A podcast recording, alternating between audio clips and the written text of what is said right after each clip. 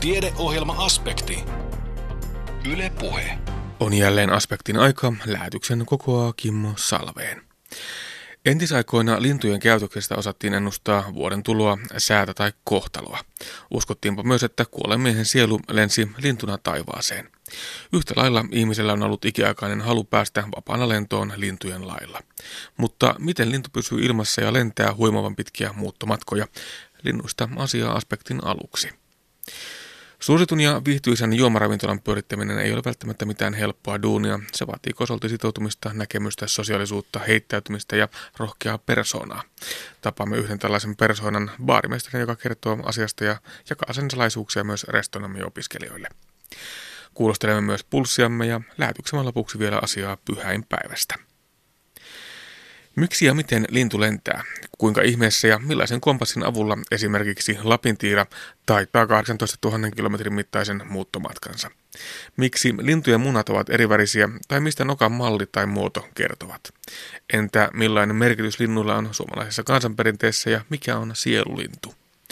Näihin ja moniin muihin lintukysymyksiin vastataan Kuopion museon lennossa näyttelyssä.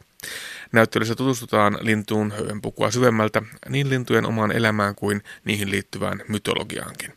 Nyt silmät kiinni ja ne ovat matkalle museoon. Anne Heikkinen jututtaa ja luontopedagogi Mari Wikholm opastaa.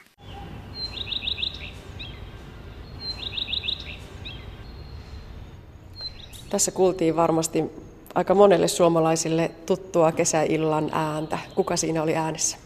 Siinä laulu Leppälintu. Mitä luulet, miten hyvin me suomalaiset tunnistetaan lintujen laulua? Luulen, että harrastajat tunnistaa erinomaisen hyvin, mutta tota, tavalliset harrastajat, tavalliset luonnossa liikkujat tunnistaa muutamia yleisimpiä. Ehkä talitiainen, peippo on niitä tutuimpia. Joo, mä luulen, että aika harvinaisen huonosti, ainakin jos omalta osalta, niin voitetaan asia sanoa. Samoin on myöskin lintujen ulkonäön suhteen. Täälläkin näyttelyssä katosta roikkuu aika monta lintulajia ja täytyy sanoa, että ehkä, ehkä kaksi olisin sieltä tunnistanut. Oliko hyvä vai huono otos? No, nämä päiväpetolinnut on tietenkin hyvin vaikeita tunnistaa, että niiden ulkonäkö muuttuu iän myötä ja tota, tänne meille on, on tuotu tämmöisiä nuoria yksilöitä, jotka ei näytä ihan samalta kuin sitten täysin, täysikasvoiset yksilöt, niin ei mikään ihme, että jos meni vähän hankalaksi. Eli ei mitään hätää. No kurkataanko tuonne lintulaudalle, onko siellä sitten jo tutumpia lajeja? Nämä on ehkä talvesta meille tuttuja. Tähän on, tähän on koottu muutamia esimerkkejä meillä yleisesti talvehtivista linnuista, jotka mielellään vierailee sitten lintulaudalla. Eli löytyy talitiaista, sinitiaista ja punatulkkuakin sieltä.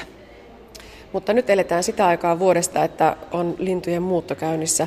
Meillä Suomessa on se noin 240 pesivää lajia. Minkälainen osa niistä lähtee näihin aikoihin kohti lämpimiä maita? Suurin osa on näihin aikoihin tässä lokakuun loppupuolella jo lähteneet, että kolme neljäsosaa meidän pesivistä linnuista on muuttolintuja. Talvi on sen verran ankaraa aikaa, että ei täällä oikein melkein kukaan meinaa pärjätä.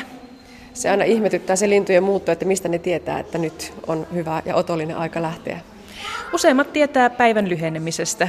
Lämpötila vaikuttaa tietenkin myös jonkin verran, että kun hyönteissyöjiltä loppuu ruoka, niin sitten on kyllä todella aika jo säännätä sinne eteläisemmille maille. No odotteleeko ne sopivia suotuisia tuulia, ilmanaloja? Liittyykö siihen tällaista? Varsinkin isot linnut odottaa tämmöisiä suotuisia, suotuisia tuulia. Suuret petolinnut ja myös kurjet käyttää erittäin taitavasti hyödykseen tämmöisiä nousevia ilmavirtauksia ja, ja sopivaa tuulta. Tästä päästään siihen, miksi se lintu meitä kiehtoo, eli lentäminen. Linnuissa on ollut jotakin sellaista mystistä ja kiehtovaa, joka on aina meitä innostanut? Onko se se lentäminen ja vapauden kaipuu ja ajatus? No hyvin todennäköisesti se on ju- juuri tämä. Jo tuhansia vuosia ihminen on halunnut lentää linnun lailla ja vasta ihan tässä viime aikoina se on sitten loppujen lopuksi onnistunut, jos ajattelee tätä ihmisen historiaa.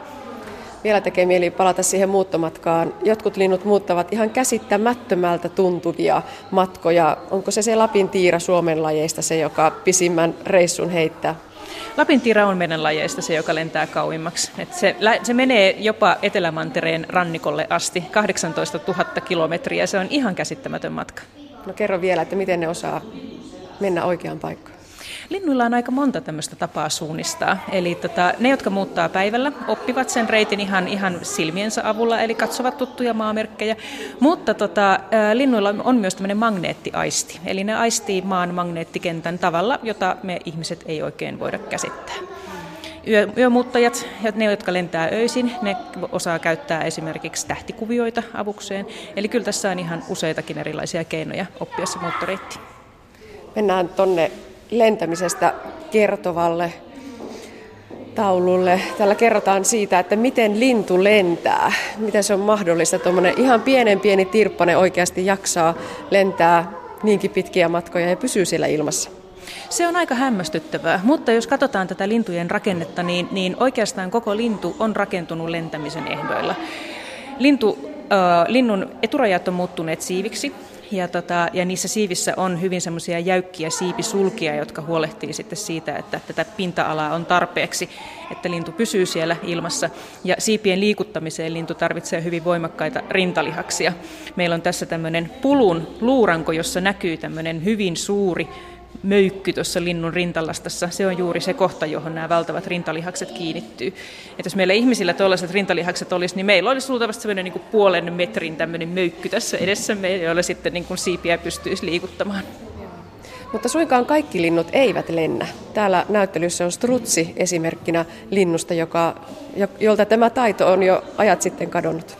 Niin, lentäminen ei suinkaan ole ihan kaikille linnuille tyypillinen ominaisuus, että maailmassa on joitain kymmeniä lajeja, jotka eivät lennä. Ja nämä lajit ei välttämättä ole kovinkaan läheistä sukua keskenään, eli tämä lentokyvystä luopuminen on tapahtunut muutamassakin kohdassa lintujen sukupuuta. Ja strutsi on esimerkki niistä lajeista, jotka on kehittynyt niin suuriksi ja painaviksi, että ne ei kerta kaikkiaan enää pystyisi lentämään. Ja myös niiden höyhenet on muuttunut. Eli niiden sulilla ei mikään lintu pystyisi lentämään, ne on rakenteeltaan jo erilaiset. Sanoit Mari tuossa tuon olennaisen sanan, eli sulka. Se on se, joka erottaa linnut kaikista muista. Se on ihan totta. Monet lajit lentää, monet lajit munii, mutta ainoastaan linnuilla on höyheniä ja sulkia. Katsotaan millaisia höyheniä ja sulkia. Tähän vitriiniin on koottu aikamoinen kokoelma, mitä eksoottisimman värisiä höyheniä ja sulkia. Riikin kukko taitaa olla ainut, jonka tästä nyt näin äkkisestään tunnistan. Riikinkukon varmaan monet, monet tunnistaa, että täällä on tosiaan riikinkukon tämmöinen silmä, höyhen, jos, jos sitä nyt tällaiseksi voisi sanoa. Eli siinä on tuommoinen silmämäinen kuvio siinä sen pyrstösulassa. Mutta tota, täällä on sitten esimerkiksi närhensulka, mm, joka saattaa monelle olla tuttu. On teeren pyrstösulka, että kyllä tässä on niin kuin kotimaisiakin lajeja mukana. Mutta sitten täällä on esimerkiksi tämmöisiä kuin helmikana tai platinafasaani tai tällaisia hyvinkin eksoottisia lajeja. No mennään sitten höyhenistä ja sulista nokkaan. Lintujen ulkonäkö vaihtelee ihan hurjasti. Niillä on hyvin erityylisiä nokkarakenteita. Liittyykö se jollakin tavalla siihen ravinnon hankkimiseen ja ravinnon käyttämiseen? Liittyy ilman muuta. Lintujen, kaikilla linnuilla ylipäätään on nokka. Eli tota, niillä ei, ei muunlaisia huonorakenteita esiinny kuin tämä nokka, mutta tota, että jos vertaa esimerkiksi tota pienen rautiaisen pikkuruista kapeaa nokkaa, jolla on hyvä noppia hyönteisiä, jos sitä vertaa vaikka lapasorsan tällaiseen hyvin leveään latuskamaiseen nokkaan, jolla sitten lapasorsa siivilöi pohjamudan seasta tämmöisiä pieniä selkärangattomia syötäväkseen, niin, niin todellakin näkee, että näitä sopeumia on hyvin erilaisia ja, ja ne kaikki toimii juuri siinä tarkoituksessa, mihin ne on kehittynyt. Tuossa on taivaan vuohi joka on hämmästyttävän pieni. Sitä kun kuulee tuolla pellonreunalla, niin voisi kuvitella, että sellainen mäkättävä ääni lähtee isommastakin linnusta. Sillä on hyvin, hyvin pitkä, mutta kapea nokka. Miksi? Taivaanvuohien kahlaaja. Se, se kävelee niityillä ja, tota, ja rantavesissä ja noppii tuolla pitkällä nokallaan syvältä sieltä liejusta erilaisia selkärangattomia syötäväkseen. Eli se on vähän semmoinen niin puikko, jonka se työntää sinne syvälle, sinne liejuun. Okei, no niin, tämäkin tuli selväksi. Sitten mennään vielä eteenpäin. Täällä voi tosiaan kuunnella lintujen laulua ja tunnistaa lintuja. Täällä on lintutorni, jonne voi kiivetä ja bongailla lintuja, tehdä myöskin siihen sitten omia havaintoja vihkoon, että mitä on löytänyt. Meidän lintutorni on tosiaan siinä vähän erikoinen torni. En tiedä, onko missään maailmassa sellaista tornia, jossa voi yhtä aikaa nähdä piekanan, joka on Lapissa pesivä petolintu, strutsin, joka elää Afrikassa, ja karimetson, joka on sitten taas tämmöinen merilintu. Joo. Mennään sitten katsomaan munia. Täällä on munia isosta pieneen. Noi isommat taitaa olla niin sanottua ulkomaista tuotantoa, mutta sitten tässä on kotimainen joutsenen muna, joka sekin on kyllä jo hämmästyttävän kookas. Joo, tämän osion tarkoituksena oli tosiaan näyttää se, miten, miten valtava kirjo meillä on, on erilaisia linnunmunia. On kirjavaa, on yksiväristä, punasta, sinistä, vähän vihertävääkin. Eli tässä on yllättävän, yllättävänkin paljon erilaisia. Ja näitä ei usein kaikkia näitä pääse näkemään luonnossa, vaikka joskus kesäisin näitä tyhjiä munankuoria luonnosta löytääkin. No mutta osa munista on tuommoisia hyvin vaaleita, vähän kananmunavärisiä, osa on aivan tummia, todella ruskean mustan tummia. Miksi? Usein nämä ruskean mustan tummat ja kirjavat on tämmöisiä niin kuin maastonvärisiä munia, eli ne on sellaisten lintulajien munia, jotka pesii ihan maassa. Ja tota, sen takia niiden on tärkeää olla suojavärisiä, jotta sitten pedot tai muut munavarkaat ei niitä löydä. Sitten on myös muutamia pesiä. Yhdessä pesässä on kauniita vaalean sinisiä munia. Toi on rastaan pesä. Onko se se pahamainen räkättirastas? Se on itse asiassa laulurastaan pesä. Eli tota, rastaan pesiä voi olla vaikea tunnistaa ihan lajilleen, mutta tota, monilla on nimenomaan tämmöinen risuista tehty pesä, jossa on hyvin sileäksi hiottu ikään kuin tämä, tämä sisäosa, hyvin semmoinen kauniskuppimainen, mutta se on hyvin tyypillistä rastaille. Ja sitten on tämmöinen ihan melkein umpinainen pussukka. Kuka tekee tuollaisen kodin? Peukaloinen tekee tämmöisiä umpinaisia pussukoita. Et peukaloinen on hyvin pieni lintu, joka rakentaa tuommoisen hyvin taidokkaan näköisen pesän ainakin mun mielestäni. Se viihtyy hyvin tämmöisissä niin juuri kaatuneiden kuusten juurakoissa ja sinne sitten saattaa rakennella tuollaisia, tuollaisen pesän. Joskus kun kesällä kaataa vaikka pihasta puita, niin näitä rastaanpesiä sieltä löytyy ja tipahtelee. Pitääkö siitä olla kovin huolissaan? Linnut tekee useimmiten uuden pesän joka vuosi. Eli jos, jos niin kuin loppukesästä, siinä vaiheessa kun poikaset on jo lähteneet pesästä, niin, niin silloin lintu ei enää käytä sitä pesää.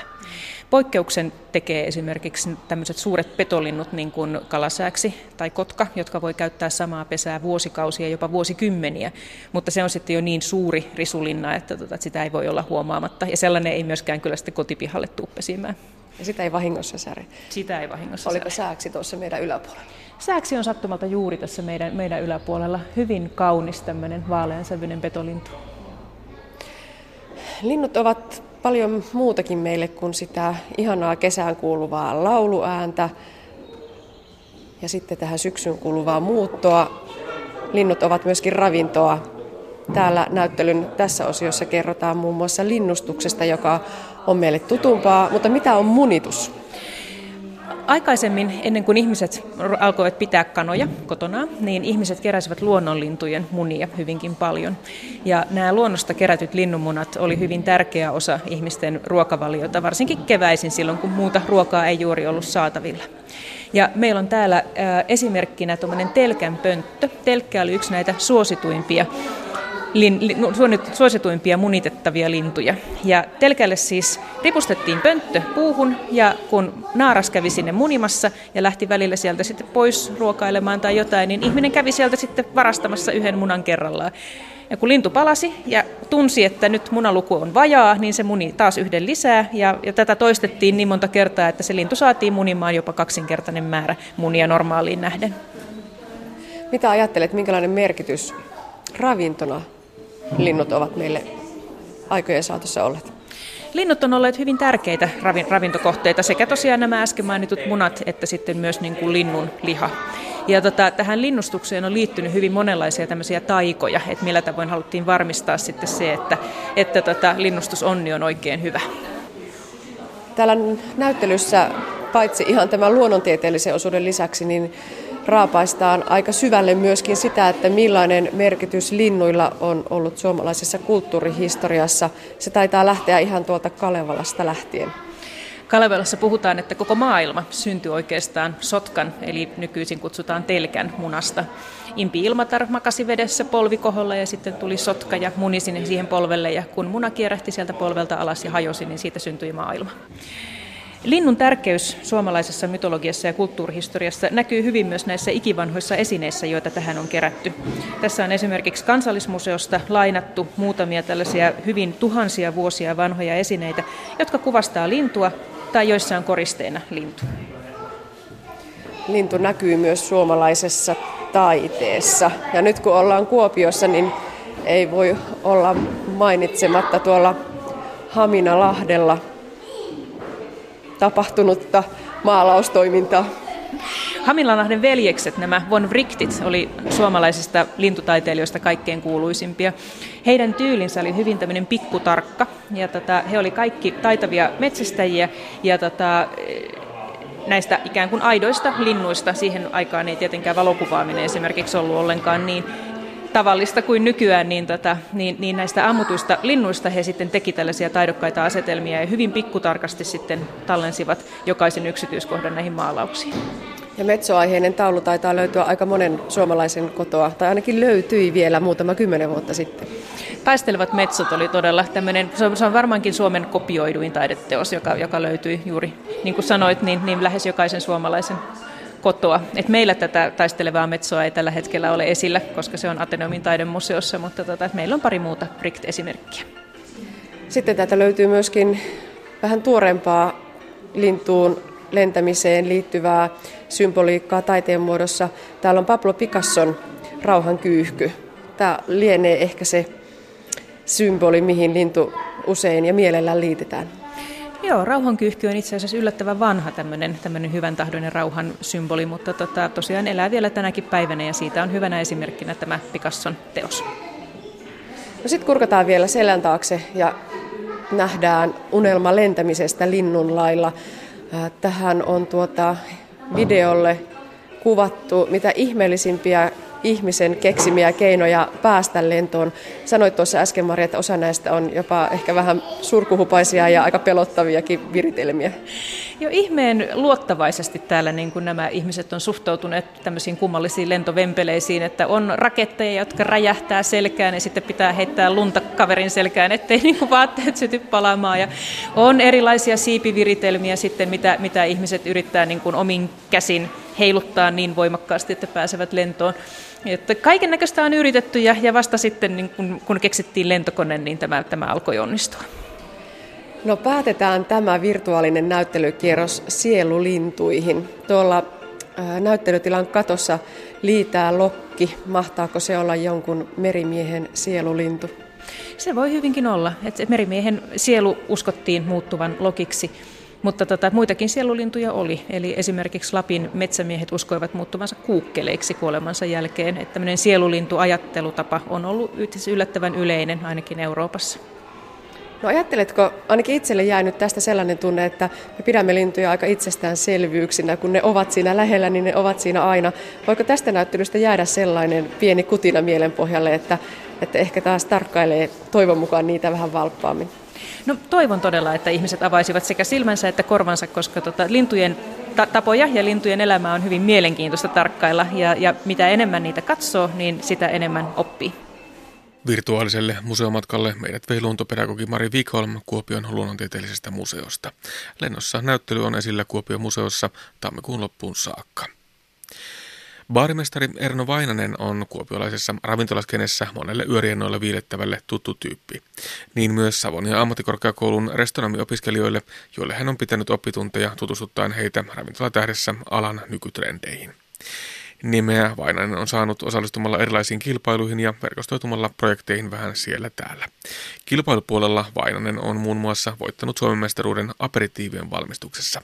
Millainen sitten on hyvä aperitiivi Erno Vainanen?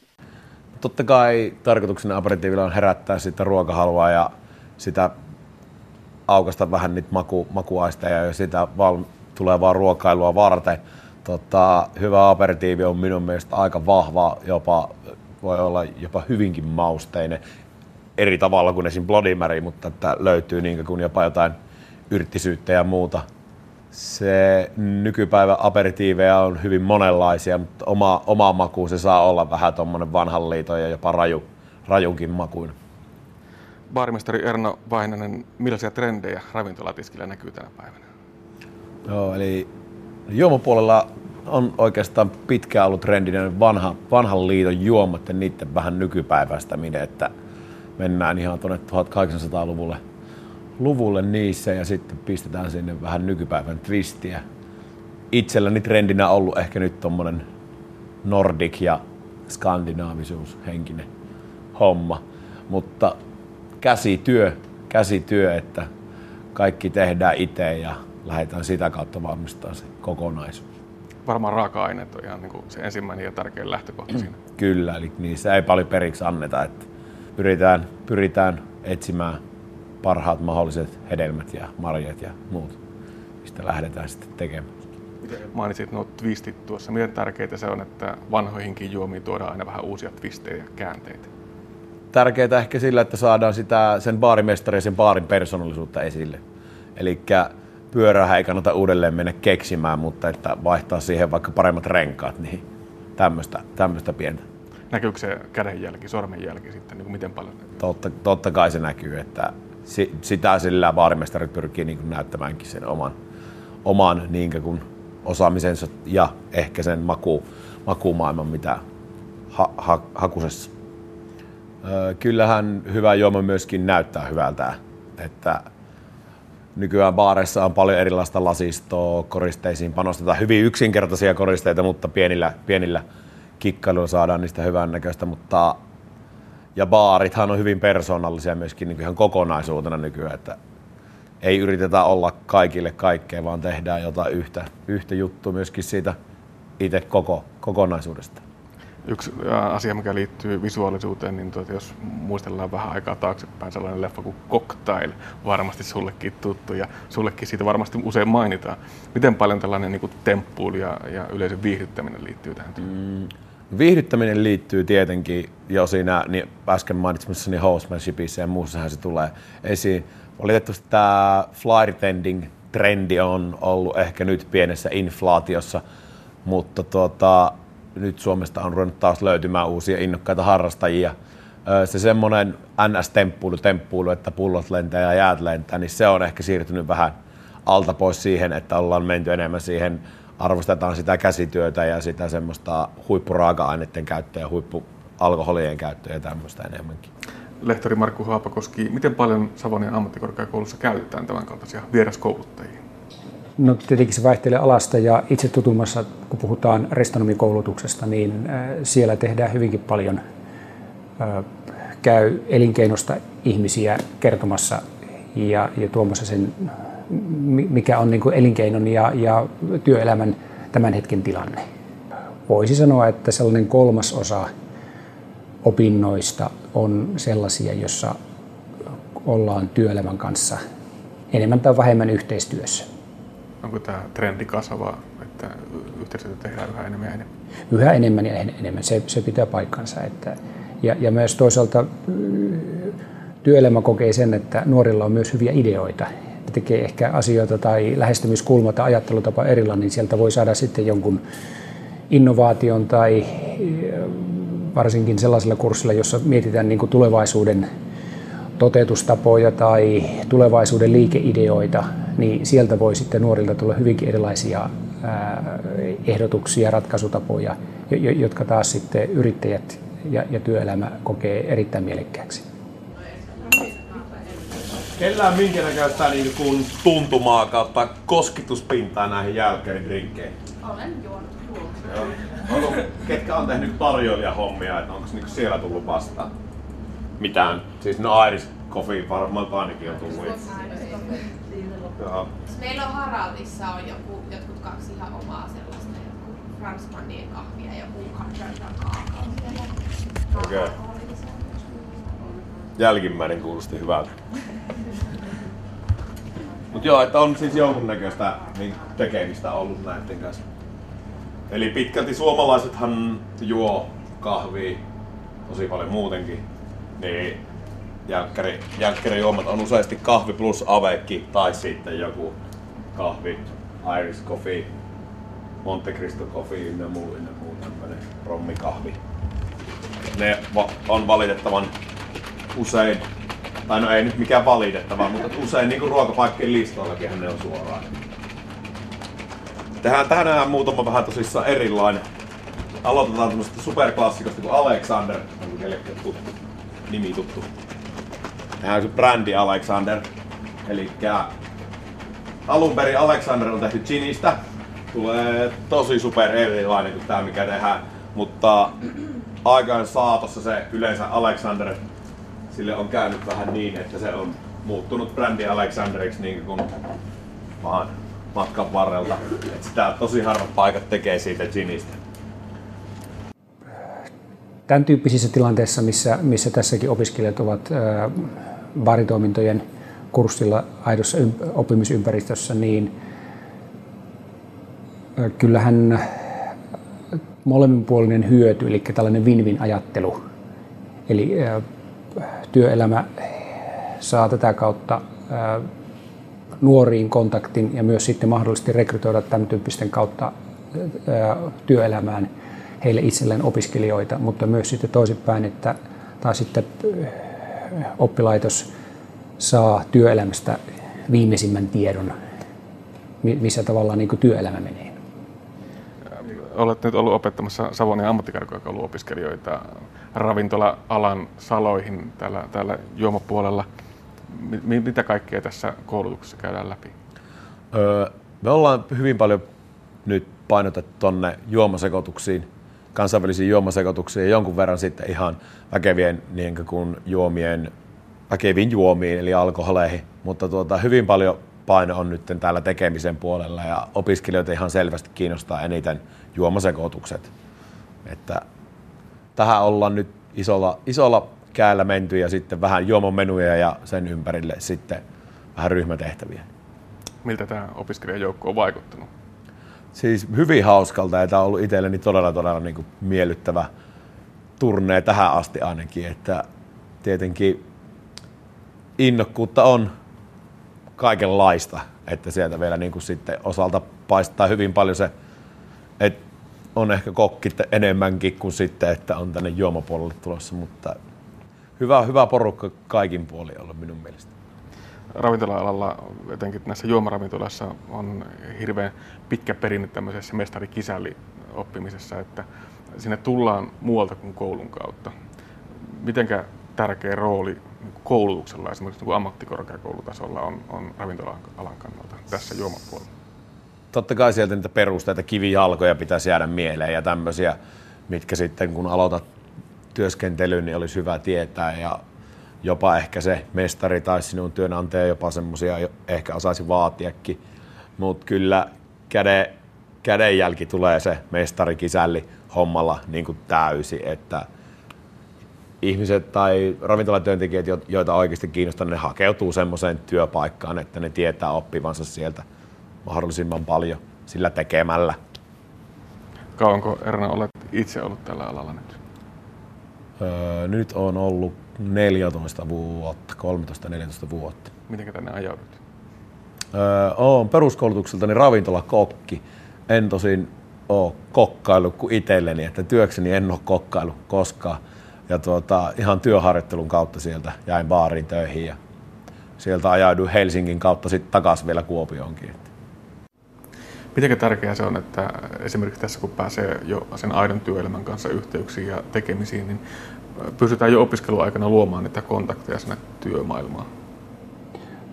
Kyllähän sillä on suuri merkitys niin kuin opiskelijan ammatillisen kasvun kannalta. Kyllä se on ehdoton, että et opiskelija pääsee jo näkemään. Ja myös sitten opiskeluaikana opiskelija voi kokeilla, että okei, että mikä sektori tai alue sieltä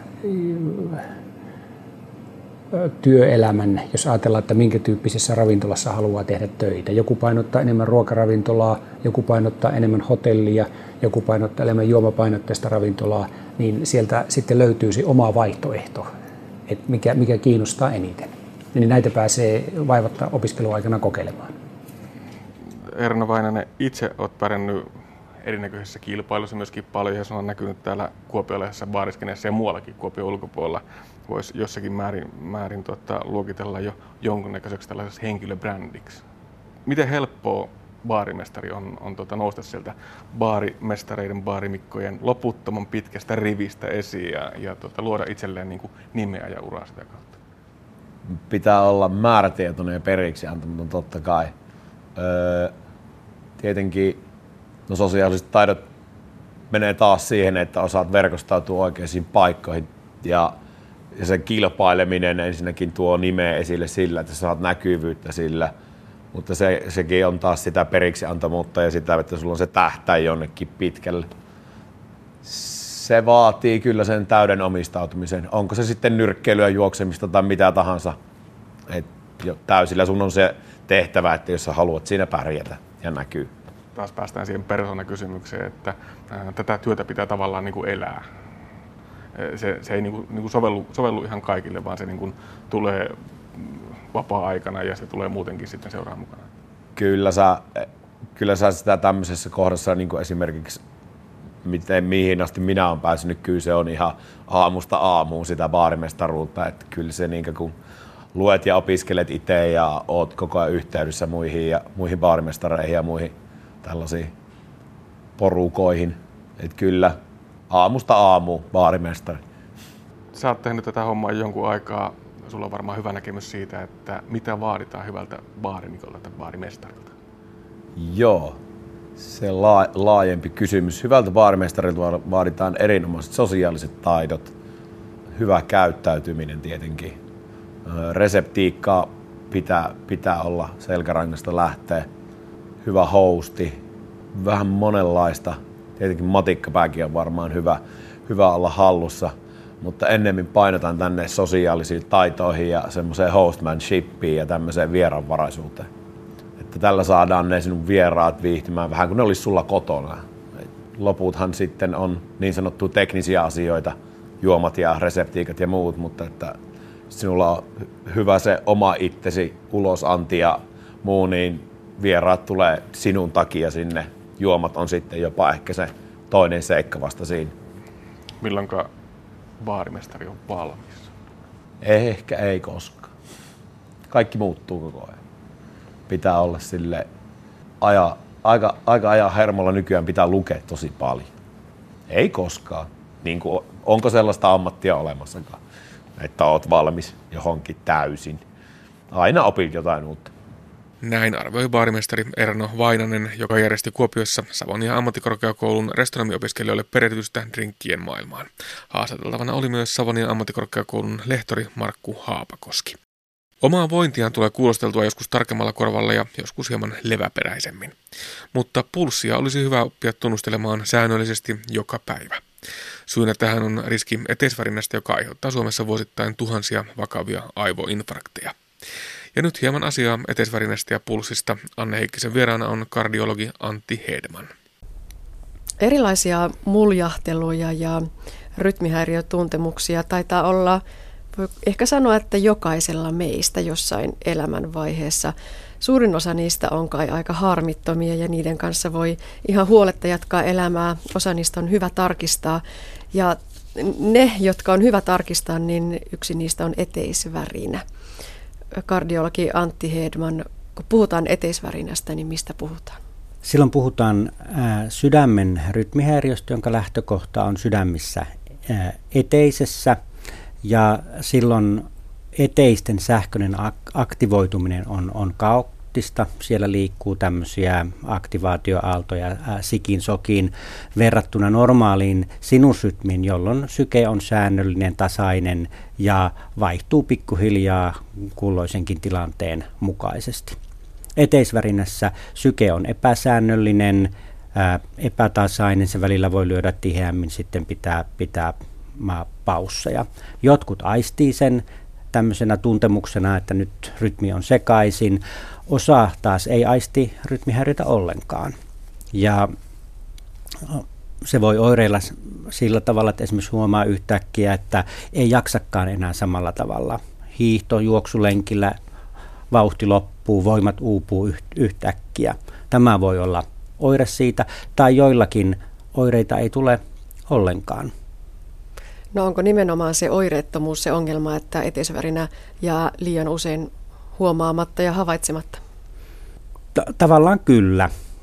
Jos on oireeton eteisvärinä, silloin saattaa syntyä tilanne, että potilaalla on lisääntynyt riski aivoverenkiertohäiriön. Eteisvärinän suurin ongelma tai se vaarallisin puoli eteisvärinässä on se, että jos eteisvärinän aikana, kun eteiset eivät supistu kunnolla, eteiseen pääsee syntymään verihyytymä, joka lähtee sitten verenkierron mukana ja menee aivoihin ja aivottaa, a, aiheuttaa aivohalvauksen. Tämmöinen saattaa jäädä oireettomassa eteisvärinässä havaitsematta. Jos eteisvärinän oireinen, silloin yleensä hakeudutaan lääkäriin, terveydenhuollon piiriin ja kun etesvärinä diagnosoidaan, tätä riskiä arvioidaan ja tarvittaessa aloitetaan lääkitys, joka ehkäisee aivoverenkiertohäiriöitä. Sen takia oireeton eteisvärinä voi lisä, lisätä aivohalvauksen riskiä entisestään. Ja tässä on juuri se syy, miksi nyt Suomessakin kampanjoidaan sen puolesta, että tuntisimme oman pulssimme ja seuraisimme sitä säännöllisesti, jotta huomataan sitten, jos tulee sitä eroa ja voidaan epäillä eteisvärinää. Kyllä, nimenomaan. Tämä on niin kuin, jos ajatellaan eteisvärinän hoitoa, niin tämän aivoverenkiertohäiriön riskin arviointi on sen kulmakivi ja sen riskin pyrkiä vähentämään sitä riskiä tarvittaessa lääkitysten avulla. No millainen pulssi sitten on normaali ja, ja milloin pitää havahtua siihen, että jotakin erikoisia tuntemuksia nyt on? Jos ajatellaan lepotilassa, pulssi on tavallisesti 50 ja 100 välillä. Se on säännöllinen, tasainen, mutta eteisvärinässä pulssi on epätasainen, yleensä nopeutunut, lyö, lyö tiheään ja Toisaalta myös on muita tilanteita, joissa pulssi voi olla epänormaali ilman, että kyseessä on eteisvärinä, vaan joku muu rytmihäiriö, joka saattaa vaatia jonkunnäköistä hoitoa tai huomiota. Jos lepotilassa syke ilman erityistä syytä tai lääkitystä on esimerkiksi alle 50 tai sitten 120, 30, vaikka se olisikin tasainen lepotilanteessa, silloinkin on syytä hakeutua ää, lääkärin vastaanotolle. Mutta minkälaisia kipuja, rintakipuja, puristuksen tunnetta, painon tunnetta, voiko tällaisia näihin rytmihäiriöihin liittyä? Kyllä voi, ja yleensä se liittyy rytmihäiriön nopeuteen. Mitä nopeampi rytmi on, sitä todennäköisemmin se aiheuttaa jotakin muita tunte- tuntemuksia. Esimerkiksi sepelvaltimotautipotilaalle, jos tulee nopea eteisvärinä, se voi tuntua vaikka rintakipuna tai hengenahdistuksena, rasituksessa, vaikka potilas ei aistisikaan pulssin epäsäännöllisyyttä. Rytmihäiriö voi oireilla myös ä, mu- muutoin. Ja on aina selvitettävä ainakin sen oman mielenrauhan vuoksi, jos ei muuta. Kyllä, jos tulee u- uusi tilanne, että ä, tulee uusia oireita, ä, ei ole aiemmin todettu rytmihäiriötä, kyllä on syytä selvittää, mistä on kysymys. Mutta niin kuin tuossa alussa todettiin, niin eteisvärinä on siitä salakavala, että se voi olla myös todellakin täysin oireeton. Ja, ja tosiaan niin meistä jotkut sitä ja varmasti sairastavatkin ilman mitään riskiä, mutta sitten se suurin riski on se aivoinfarkti. Arvioidaan, että eteisvärinä aiheuttaa vuosittain tuhansia aivoinfarkteja, ihan valtava määrä. Kyllä, arvioidaan, että aivoinfarkteista noin 20 prosenttia selittyy eteisvärinällä. No onko se vielä niin, että nämä eteisvärinästä aiheutuvat infarktit ovat tavallistakin häijympiä ja hankalimpia hoidettavia? Kyllä on. Puhutaan tämmöistä sydänperäisestä aivoinfarktista, jolloin sydämestä lähtee joku hyytymä, joka kulkeutuu verenkierron mukana aivoihin. Se on silloin tulee äkillisesti, yleensä on kooltaan isompi kuin esimerkiksi tämmöistä aivoverisuonten kalkkeutumisesta johtuvat aivoinfarktit. Yleensä aiheuttaa vaikeimmat oireet ja useimmin kuin muilla mekanismilla syntyvät aivoinfarktit johtavat myös jopa potilaan kuolemaan. No kuinka nopeasti täytyy toimia, jos palataan vielä sinne arkitasolle ja huomaa, että omassa pulssissa on jotakin omituista, niin, niin, niin mikä siinä on se aika, milloin voi vielä, jos ajatellaan, että kyseessä tosiaan on tämmöinen syntyvä alkava aivoinfarkti, niin kuinka kiire silloin on? Jos puhutaan aivoinfarktista, niin silloin tietenkin on, on kiire. Ja yleensä aivoinfarkti oireilee halvausoireena, päänsärkynä. Silloinhan tietenkin täytyy välittömästi ottaa yhteystä ää, hälytyskeskukseen ja tilata ambulanssi paikalle. Jos puhutaan taas eteisvärinästä, ää, tilanne on aivan toinen ja silloin sen eteisvärinän aiheuttamat oireet ratkaisevat. Jos tulee eteisvärinä alkaa, se on hyvin nopea ja aiheuttaa voimakkaita oireita, rintakipua, heikotusta, ehkä jopa tajunnan menetyksen, jos se on oikea nopea sydänsairaalapotilaalla, silloin tarvitaan välitöntä apua. Jos taas sattumalta pulssia tunnustellessa huomaa, että syke on epätasainen, mutta vointi on muuten hyvä. Silloin ei ole välitöntä hätää tai kiirettä, vaan silloin voi hakeutua ihan rauhassa lääkärin vastaanotolle, ottaa yhteyttä terveydenhoitajaan ja kaikessa rauhassa voidaan arvioida se asia. Että eteisvärinä yksin sinällään ei tarkoita välitöntä aivoinfarktia tai sen ää, riskiä. Osalla potilaista, vaikka on eteisvärinä, riski aivoinfarktiin voi olla niin pieni, että esimerkiksi ei tarvita mitään erityistä lääkitystä sitä vähentämään. Hmm, eli ihan yksi yhteen se ei mene niin, että eteisvärinä on yhtä kuin aivoinfarkti. Ei, nime, nimenomaan ei näin. Et kuitenkin eteisvärinäpotilaista ne on kohtalaisen harvinaisia. Ja on olemassa riskitekijöitä, jotka lisäävät tätä ää, riskiä. Niin, ketkä ovat sitten riskissä sairaus, sairastua eteisvärinään? Jos ajatellaan eh, niin kuin riskiä sairastua eteisvärinään, niin jos meillä on olemassa joku sydänsairaus, y- yleisin taustalla oleva syy on pitkällinen verenpainetauti ja sen aiheuttama sydänlihassairaus, läppäviat, sydämen vajaatoiminta lisää riskiä saada eteisvärinä. No sitten puhutaan myöskin eteislepatuksesta. Mitä se lepatus on verrattuna värinään? Eteislepatus on eteisvärinän kaltainen rytmihäiriö ja yleensä ei esiinny itsenäisenä, vaan siellä on taustalla se eteisvärinä. Ja eteislepatuksessa sydämen sähköinen aktivoituminen organisoituu kiertämään tiettyä tyypillistä rataa siellä ähm, eteisissä.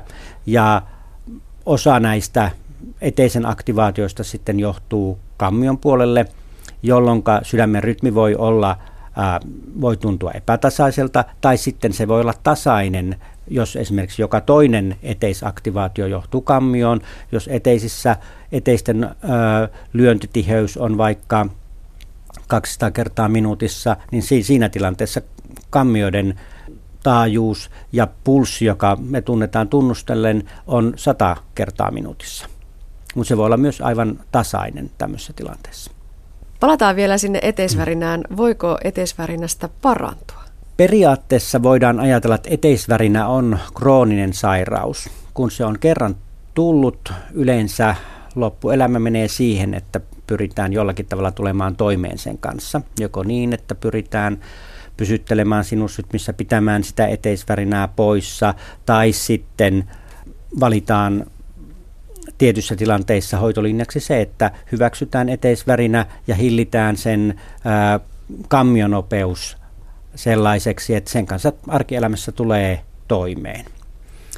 Joissakin tilanteissa tämmöinen terveen sydämen, nuorehkon ihmisen paikallisalkuinen eteisvärinä, jolloin meillä on tietty sydämestä löytyvä tämmöinen laukaiseva tekijä, triggeri, joka käynnistää tämän eteisvärinän.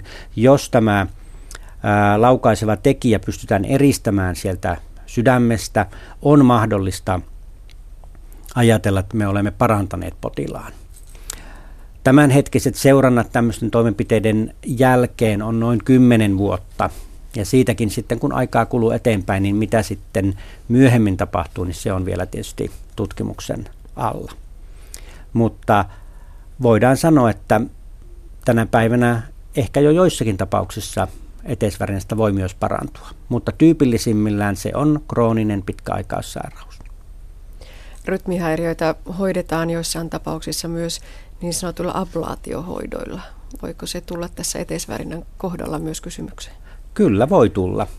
Ja yleensä, jos eteisvärinä ei ole vielä kestänyt hyvin pitkään, sydän ei ole eteisten osalta kovin laajentunut, venyttynyt ja eteisvärinä on hyvin oireinen ja eikä esimerkiksi lääkitykset pidä eteisvärinää poissa. Silloin voidaan hyvin tehdä tämmöinen eteisvärinän katetriaplaatiohoito. Otetaanko vielä lyhyesti selvennys, mitä, mitä se on?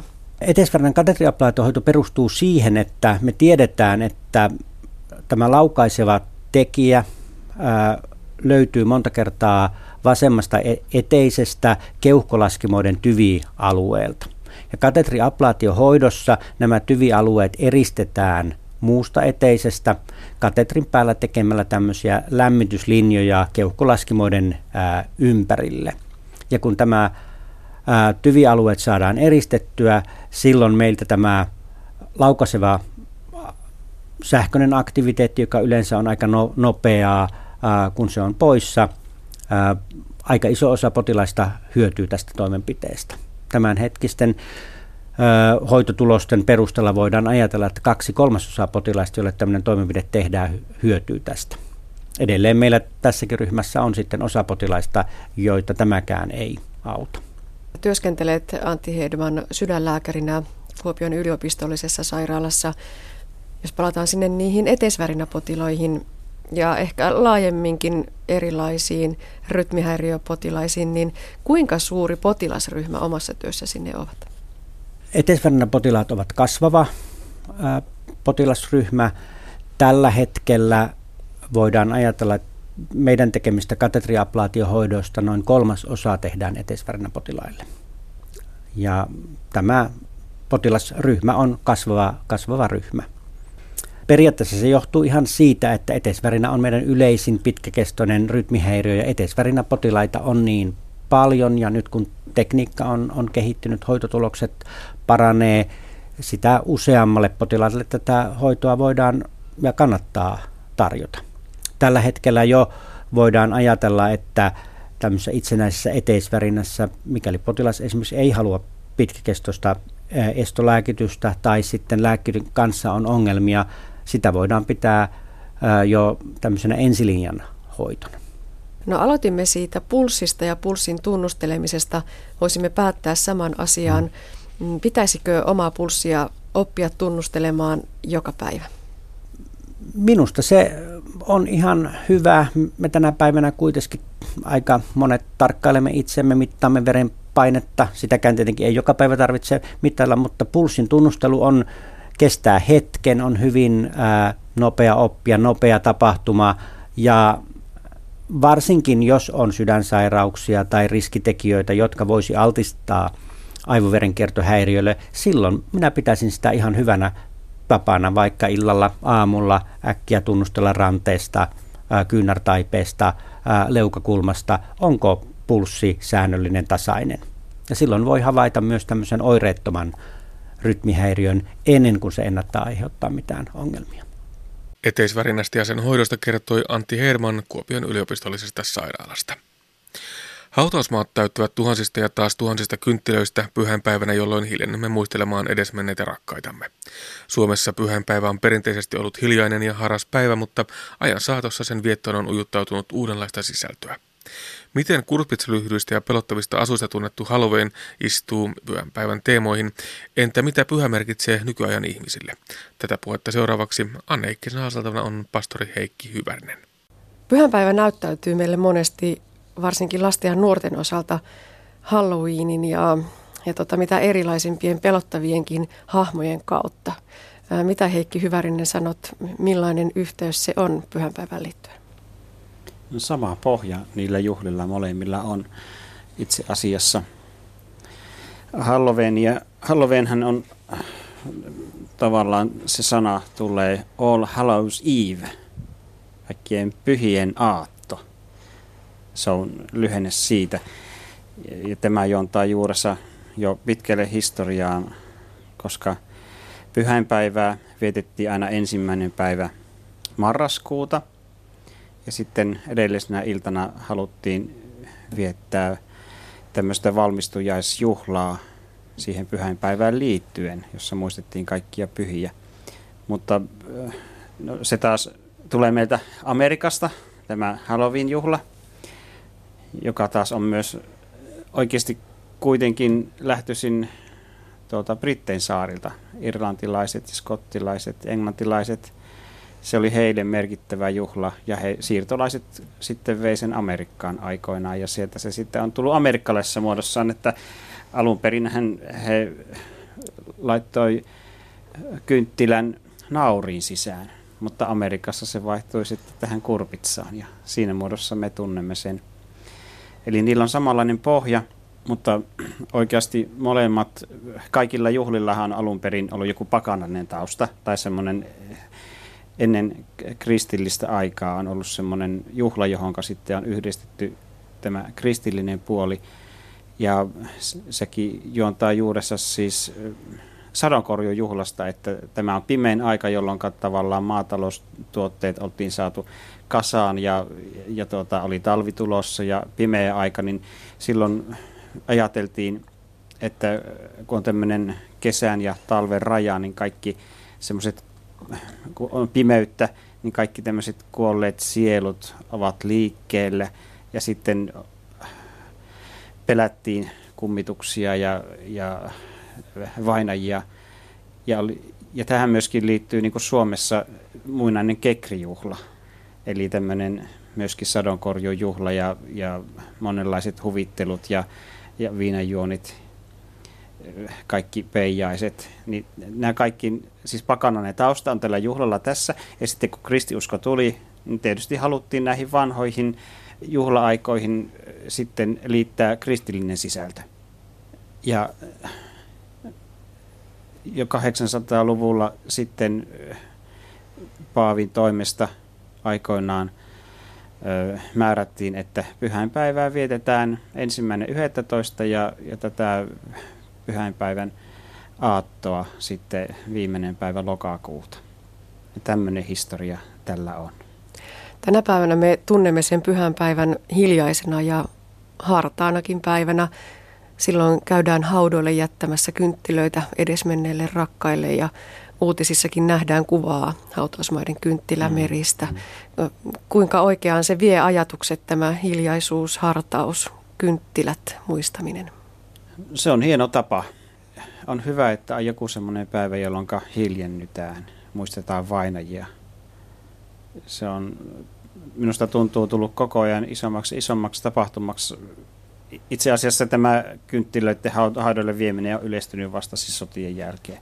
Että se ei ollut muinoin semmoinen juhla, että sitä ei veitty sillä tavalla, mutta nykyisin hautasmaat loistavat kynttilämerenä niin pyhäinpäivänä kuin sitten joulunakin. Ja se on, se on tosi mahtava juhla, että ihmiset käyvät muistamassa rakkaita ihmisiä, jotka ovat kuolleet. Ja, ja tuota, seurakunnissahan on tapana, että kaikille vuoden aikana kuolleille seurakuntalaisille sytytetään kynttilä pyhäinpäivänä. Ne kaikki luetaan nimeltä, kuolleet sinne järjestyksessä, kun he ovat kuolleet vuoden aikana ja, ja siinä kerrotaan myös ikä ja sytytetään kynttilä ja sinne kutsutaan kirjeellä omaiset paikalle ja tietysti ne on avoimia tilanteita kaikille.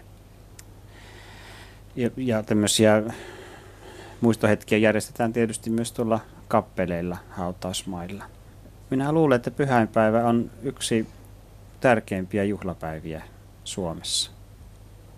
Pyhänpäivänä keskiössä on se pyhyys, mutta sillä ei viitata vain kuolleisiin. No ei. Alun perihan se on siis yhdistelmä kahdesta, eli pyhäinpäivä on yhdistelmä kahdesta pyhästä. On, on kaikkien pyhien päivä, jota vietettiin ennen Suomessa ensimmäinen marraskuuta muistaakseni, ja sitten toinen marraskuuta vietettiin kaikkien uskossa kuolleiden muistopäivää. Ja siis tämä pyhäinpäivähän liittyy myös näihin pyhiin, joita siis katolisella ajalla Suomessakin kunnioitettiin ja heitä muistettiin melkein vähän väliä oli jonkun pyhän muistopäivä, niin kuin tietysti ortodokseilla on vieläkin ja katolisilla on vieläkin. Ja tuota, meillä luterilaisuudessa näitä pyhiä ei sinänsä muisteta. He ovat esikuvia kristitystä ihmisestä, mutta heitä ei niin kunnioiteta pyhänä, koska kukaan ihminen ei sinänsä ole täysin pyhä, vaan on yhtä aikaa syntinen ja pyhä Jeesuksen sovitustyön kautta.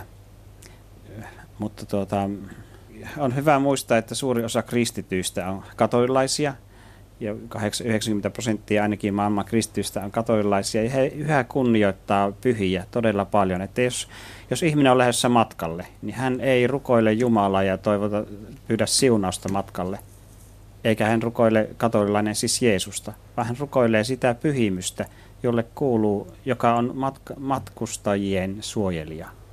Ja tämä, suuri osa kristityistä siis ei rukoile Jumalaa suoraan. Käytännön elämässä, vaan hän rukoilee pyhiä, pyhää ihmistä tai semmoista, joka on julistettu pyhäksi, että hän veisi rukoukset Jumalalle. Kullakin asialla on oma pyhimyksensä, jota rukoillaan.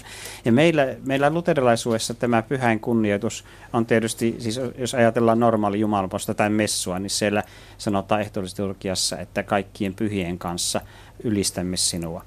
Ja se varsinkin tässä ehtoollisella korostuu sillä tavalla, että me luterilaisetkin uskomme ihan niin kuin katolaisetkin, että, että kun ollaan ehtoollispöydässä ja on tämä näkyvä ehtoollispöytä ja ne vieraat, jotka kumartuvat ehtoollispöytään, niin siellä tavallaan sen alttarin toisella puolella se kaari jatkuu näkymättömänä ja siellä on kaikki uskovat pyhät yhtä aikaa viettämässä ehtoollista taivaallista tavallaan esikuvana taivaallisesta suuresta juhlasta. Että ne on niin kuin läsnä kaikki pyhät uskossa kuolleet pyhät jo nyt. Ja se on semmoinen yhteys, yhteyden kokemisen kokemus joka sunnuntai tai joka ehtoollinen. Mutta, mutta pyhäinpäivänä muistamme myös tätä puolta, että, että joka sitten, joka sitten käytännössä meillä suomalaisilla on tullut semmoiseksi vainajien muistopäiväksi, että käydään hautausmaille ja muistetaan niitä ihmisiä, jotka on meille ollut rakkaita ja heidän puolestaan tai heidän muistolleen sytytään kynttilä. Kynttilähän on oikeastaan uskon vertauskuva ja aivan kuin kynttilästä se liekki lepattaa ylöspäin ja siitä lähtee savu ylöspäin, niin se on ikään kuin tämmöinen rukous kohti Jumalaa ja toive ehkä siitä, että kerran vielä kohtaamme ne rakkaat, jotka on edesmenneitä. Pyhänpäivän perinteinen evankeliumi on Vuorisaarnan alussa oleva autuaksi julistus. Tämä on meille monelle aika tuttu teksti, vaikka se ei välttämättä tähän pyhänpäivään yhdistykään. Mitä ajattelet Heikki Hyvärinen, miten hyvin tämä autuaiden ajatus istuu pyhänpäivän teemoihin? No se tuo sen asia esille, että meissä on pyhyyttä meissä ihmisissä myös, ihan tavallisissa ihmisissä, koska Jumala on meidät luonut. Aita, aatuvaita ovat hengessään köyhät, sillä heidän on taivasten valtakunta. Ei, ei meidän tarvi olla niin kuin ylisuuria kristittyjä tai täydellisiä ihmisiä. Riittää, että meillä on semmoinen pieni usko ja hapuileva usko, ja, jossa niin kuin Jumala saa näyttäytyä suurena ja, ja, ja ja Kristus, että se usko ei ole meistä lähtöisin, vaan se on niin kuin meille annettu ja me saadaan vaan kaivata sitä pyhyyttä, suurta pyhyyttä kohti Jumalaa kohti ja toivoa, että meissäkin se jollakin tavalla mahdollisesti enemmän sitten näkyisi elämässä käytännössäkin. Tästä pyhäinpäivästä tulee mieleen sana pyhä. Minusta tuntuu, että nykyään ihmisille, ehkä on karrikoitua sanoa, mutta tuntuu, että oikeastaan, että mikä ei ole pyhää tai jos joku on pyhä, niin on omaa kehoja, että se näyttäisi hyvältä ja jotenkin ihminen nykypäivänä keskittää katsensa omaan itseen ja ihmiseen. Ja tämmöinen pyhyyden, pyhyyden käsite on muuttunut aika paljon, että ennen oli selvästi ero, että oli arkipäivät ja sitten oli pyhä, jolloin pukeuduttiin pyhäpukuun.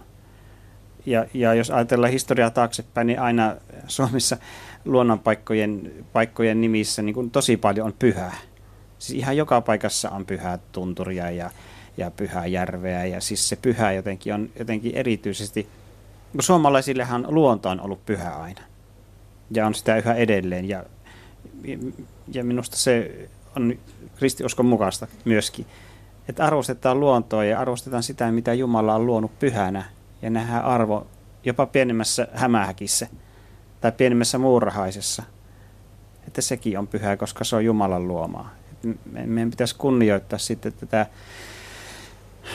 luontoa, jonka Jumala on luonut ihan sen pienimmissä, pienimmissäkin kohdissa. Ja, ja minusta se ei ole tois ehkä meidän nykypäivä ihmisenkin elämään semmoista jotenkin semmoista syvyyttä, että näkisi tämän luonnon ja myös toisen ihmisen jotenkin Jumalan luomana ja kauniina ja pyhänä, tämmöisenä ainutkertaisena asiana.